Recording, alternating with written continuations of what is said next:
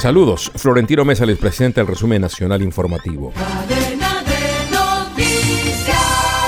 A través de las redes sociales, el presidente Gustavo Petro lanzó una severa advertencia al líder de la bancada liberal César Gaviria, tras el comunicado que emitió diciendo que denunciaría de cohecho a parlamentarios de su partido que respalden la reforma a la salud.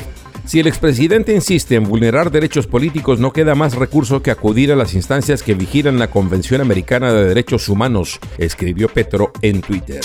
El defensor del pueblo, Carlos Camargo Asís, rechazó de manera categórica que el máximo comandante del ELN, Eliezer Arlinto Chamorro Acosta, alias Antonio García, asegurara que esa guerrilla no hace reclutamientos, no vincula a menores de edad y que quienes se suman a sus filas lo hacen por su propia voluntad.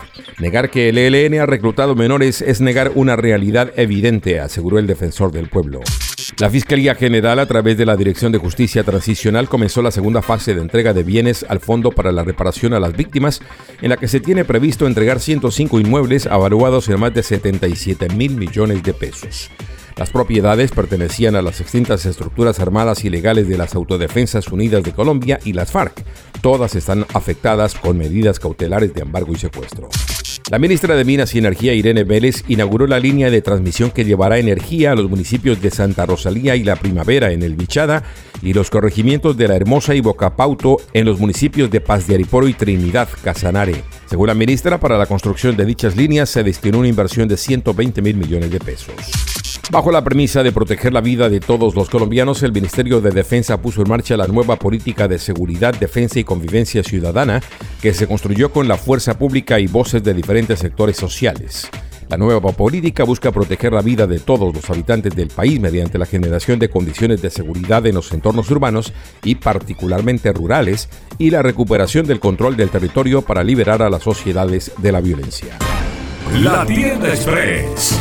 Llegó la Tienda Express. El más espectacular programa de fidelidad para tenderos y consumidor final. La Tienda Express.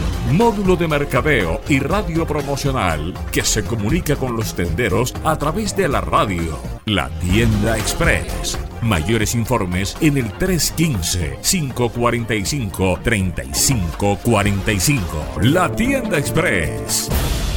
En hechos internacionales.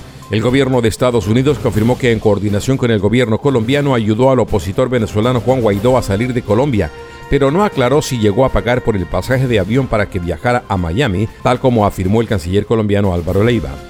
Un alto funcionario estadounidense explicó que Estados Unidos ayudó a Guaidó a salir de Colombia porque el opositor venezolano se sentía amenazado.